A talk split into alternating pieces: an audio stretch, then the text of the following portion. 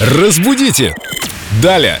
И, как всегда, в великолепном приподнятом настроении с нами Виктория Полякова, культуролог, знаток русского языка. Вика, привет. Эй! Это все потому, что ты вегетарианка.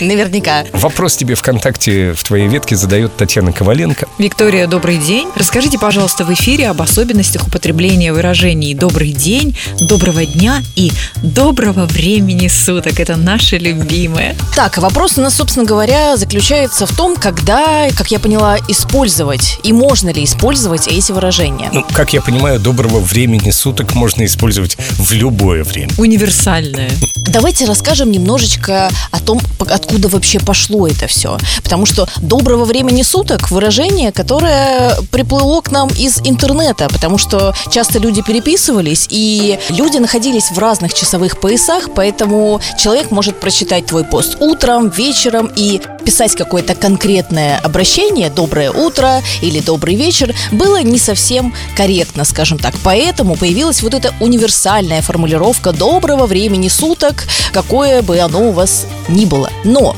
Вообще-то это неграмотно, потому что в русском языке есть строгие нормы, которые не придерживаются часовых поясов. Мы, если приветствуем кого-то, используем выражение в именительном падеже, то есть «добрый день», «добрый вечер», никакого «доброго». Все, что «доброго» и э, «счастливого» – это пожелание. То есть, когда мы говорим, например, «доброй ночи», мы прощаемся с человеком, потому что он идет спать, или мы идем спать. Или если человек уезжает, мы говорим ему «счастливого пути» или «доброго пути». Или приятного аппетита, мы Да, поняли. да, да, именно так. Поэтому, если мы приветствуем человека, то мы говорим ему «добрый день» или «добрый вечер», или можно просто сказать «здравствуйте». Или привет, или хай. Это все в Да, именительном именно так, падеже. именно так. Хаюшки. Хаюшки.